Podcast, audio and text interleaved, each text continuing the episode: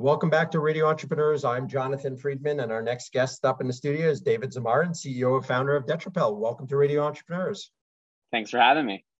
So uh, I think it's fair to say we can call you a kitty entrepreneur. You, uh, your, your current company, your current product, you founded when you were how old approximately? This company, I was 15. 15. So yeah, I guess you can call, you know, in hindsight, we can call you a kitty. Um, uh, really impressive. Why don't you tell us a little bit about your company and about your product? Uh, and then sure. we could talk a little bit about your journey as an entrepreneur. Sure. So the company Detrapel is a protective coatings company. We make all types of different chemistries and chemical coatings that can be applied to a variety of surfaces um, and primarily fabrics that could then repel liquids and thereby stains. So it saves you time and money from having to replace or clean your items or your favorite belongings. And that was kind of the genesis behind the, the business. It started with me wanting to clean or keep my shoes clean rather. Um, it ultimately. So this isn't a, this isn't a risky business sort of scenario. The folks were out of town. You're 15 years old. Somebody dumped something on your sofa. I'm like, I got to find a better way to clean this.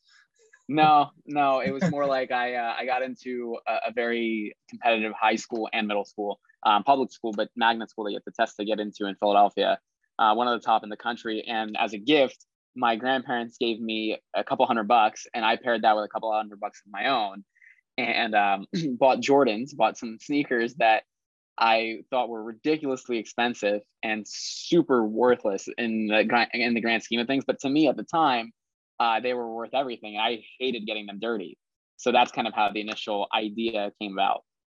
Wow. So, so the mother of invention. How do I preserve my very expensive sneakers and keep them showroom quality for one day being able to sell them on eBay? Right. Exactly. See, you're you're an entrepreneur through and through. Um, so, so tell us how you went from uh, having this desire need to developing a company because uh, I'm sure a lot of uh, pain and and uh, learning uh, you experienced oh, yeah. along the way. Uh, what was that do. like? Yeah. Um, well, so I was I kind of the background to the story is I uh, I got into this high school and I I looked around and I looked at my peers um, and I realized that you know we're all the same on paper. Like every every student was exceptional academically. We had joined like multiple clubs. We were all in like robotics or some kind of athletics and so on and so forth. So I really started to think about when I'm going to be applying to college, how am I really going to stand out? And so I have, and I, I always had an entrepreneurial mindset. I was very entrepreneurial from a, from a young age. So one of the, one of the classes I was taking, I think it was like a Spanish class, we were sitting in the classroom and we got this poster kind of passed around that, that mentioned uh, youth entrepreneurship program, like an incubator. And I ended up applying. I was the only non-senior to get in out of the 20 kids that got in out of the several hundred, or I think it was a couple thousand that applied and I still to this day don't know why I was accepted. Um, you know, I, I wasn't anything, you know, special. I was just very um, adamant about entrepreneurship. I really fell in love with the the concept because that was the first time I ever really heard the word. Until then, I really knew that everyone was in business was an entrepreneur, but now there's a clear distinction. And so, I um, I realized that I wanted to start this business, the shoe cleaning company, because some mentors of mine recommended that I pivot my initial idea, which was I wanted to come up with a film to keep my shoes dirty. I wanted to spray something that could be peeled off whenever it got dirty. And that way I had this outer layer, but I knew nothing about chemistry. So they said, well, why don't you start a shoe cleaning business? And at this time I was 14 years old.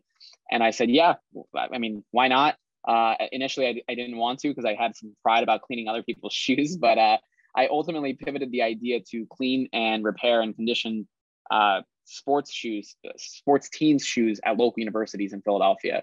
And so that business actually was very successful for me as a 14 year old. Um, and then ultimately, eventually, I, uh, sorry, I, I started when I was 14 and it turned 15 pretty quick. Uh, so I was 15 years old running that business. And then I got an opportunity to sell the company within like four months, which was crazy. Uh, and again, it was an, an absorbent amount of money for a 15 year old uh, who really comes from nothing. So for me, I was fortunate to have strict parents and I wasn't allowed to just spend the money frivolously. And so eventually I just, I, you know, I sold the business and in the summer I was thinking, well, what am I going to do next? And so I, I started thinking about my next venture. And that's when I started looking into competitors of what Detrapel does now. And I found out about nanotechnology.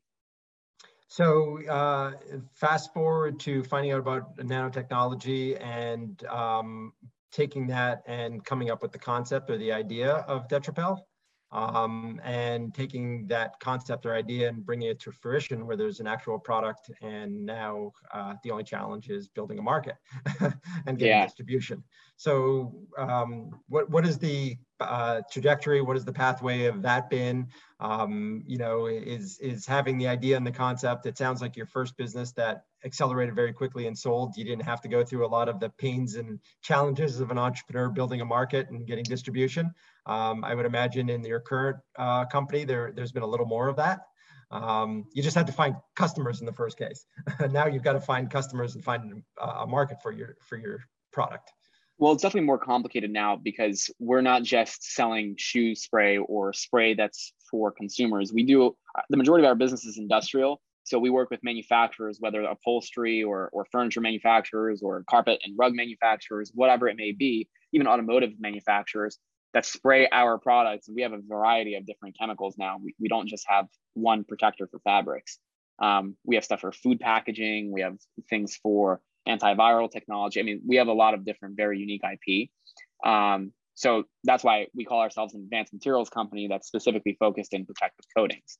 And that's what we do. We, we make all types of coatings that ultimately save you time and money, whether that's the other business owner that's involved or it's a consumer because we do have a consumer side of our business um, but yeah i mean i definitely had challenges with my my first i call it real business which was Lick Your Soul um, but definitely not the same and i think i was i had a lot more uh, i guess i was a lot more naive at the time where i thought i could easily you know do anyone and everyone's shoes so i, I loaded on as much inventory as I could to, to, to do. And, and that's how I ended up being relatively successful. But um, when with, with Detrapel, I mean, it's been eight years now since I've been, you know, since I started the company and we've transitioned quite a, a lot into these other markets. And so that's where the real challenges come in because as you mentioned, we, we do have to figure out how to find the right customers, how to find the right pitch, and more importantly, how to knock out the legacy players in the industry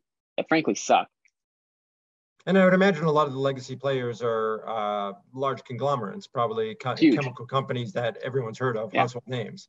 Um, 3M, and, DuPont, Scotchgard, all those guys, Chemours, yeah. Yeah, and so you know you're up. It's the uh, David versus Goliath story to some degree, uh, getting an opportunity to get a foot in the door. But it sounds like um, one of your proof of concept and proof points is is in the efficacy of your product versus what those companies may be doing. They got a lot of right. marketing dollars behind them, but whether their product actually does what it's supposed to or not. So very interesting. So you transition from dealing with uh, teams to um, probably uh, production managers or people making decisions. Because if I understand correctly, most of your product is is an OEM is, is built into the O baked into the OEM product. Um, and so, yes. with the exception of your consumer division, and so you're right. selling to uh, to corporations that are utilizing your product within uh, their product line. Um.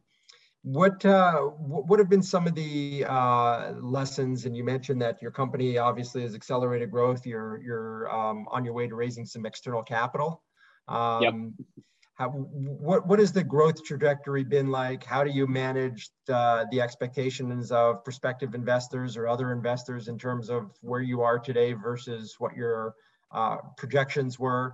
Um, I'm imagining, you know, just pure speculation. The pandemic may have been good for a company like yours. People spent more time at home. They bought more furniture and things of the like. So um, that may have been a, a little bit of a boon. Um, but yeah, you know, but, but I imagine yeah. production challenges like anybody else. You know, getting your staff together or making your product during the pandemic was was challenging. So tell us a little bit about that journey and how you navigated your way. Yeah, I mean, on the onset of the pandemic, we we we thought that you know th- there might be some serious problems with the business because we didn't know how we were going to sustain ourselves. But fortunately, um, you know, being an in-house manufacturer of, of chemicals and all types of different products, um, we were able to pivot quite quickly, quite quickly, and, and make you know hand sanitizer, cleaner, and disinfectant, and um, those did well. But also, as you mentioned, our regular business also picked up just because people were at home and wanting to protect their things on the consumer side. For a short period of time, industrial businesses were shut down, um, and no one really cared about you know our products. So that was a little bit difficult. But last year was was the best year we've had so far. um, and probably will be. I mean, hopefully not, but likely is looking like it'll be better than it was than it's going to be this year. Um, and there are a variety of factors for that, but you know, for us, the the growth challenges are always there. Like you know, there's always going to be an issue when you're doing everything in house. We don't outsource a single thing of our operation. Like the only thing that we outsource is the printing of our labels and the courier boxes, which is done domestically in Massachusetts anyway. Um, so we're very keen on doing as much as possible as we can in our own facility, whether that's R and D, manufacturing, production, packaging, you name it, shipping. We do it here. Uh, and, and, there's a couple of reasons for that, but the primary reason is because we can control it. Um, so last year, for example, when demand went skyrocketing, we were able to control our own production channels and increase our productivity by going from one shift, you know, maybe five times a week or four times a week to running three shifts, seven days a week, and so on and so forth. And so having that ability and having automated equipment and a, a really state of the art facility at, a, at the stage that we're in as a startup um, even though it's been eight years. I mean, I don't really count the first four or five. Um, but you know, now we've been we, we've been really pushing the envelope here with with getting the type of equipment that we need, getting the automation that we need, and trying to manage our our challenges forward. Meaning that you know, right now we have our constraints and we know what they what those are, but we also know how we can quickly pivot. and We have the plan the plan if needed if if something did kind of switch overnight. Wonderful. So yeah, something that uh, age has taught you is the uh, wisdom of planning, stepping back and and uh, and looking forward to try and uh, mitigate risk uh, as yeah. much as possible. Uh, David Zamarin, it's it's been a real pleasure getting to know you, and learning a little bit about your company and your and your products. If people wanted to reach out and speak to you more, you know, various applications, learn about your products, what's the best way for them to reach out to you? Yeah, best place best place is going to be either LinkedIn or Instagram. Um, I'm not on anything else much often, um, but I get the notifications for those two specifically and nothing else. So those are the best ways to get to me. Excellent. Our guest has been David Zamarin, CEO and founder of Detrapel. It's been a pleasure having you on Radio Entrepreneurs and uh, wish you the best success in your uh, the rest of your journey. Thank you, and likewise. Maybe I have to check back when you're 25. I'm just kidding. good, good stuff. It's really uh, been a pleasure and, and inspirational to hear from somebody that had the vision and the bug so early on. So uh, continued success. And we'll be right back with another segment on Radio Entrepreneurs.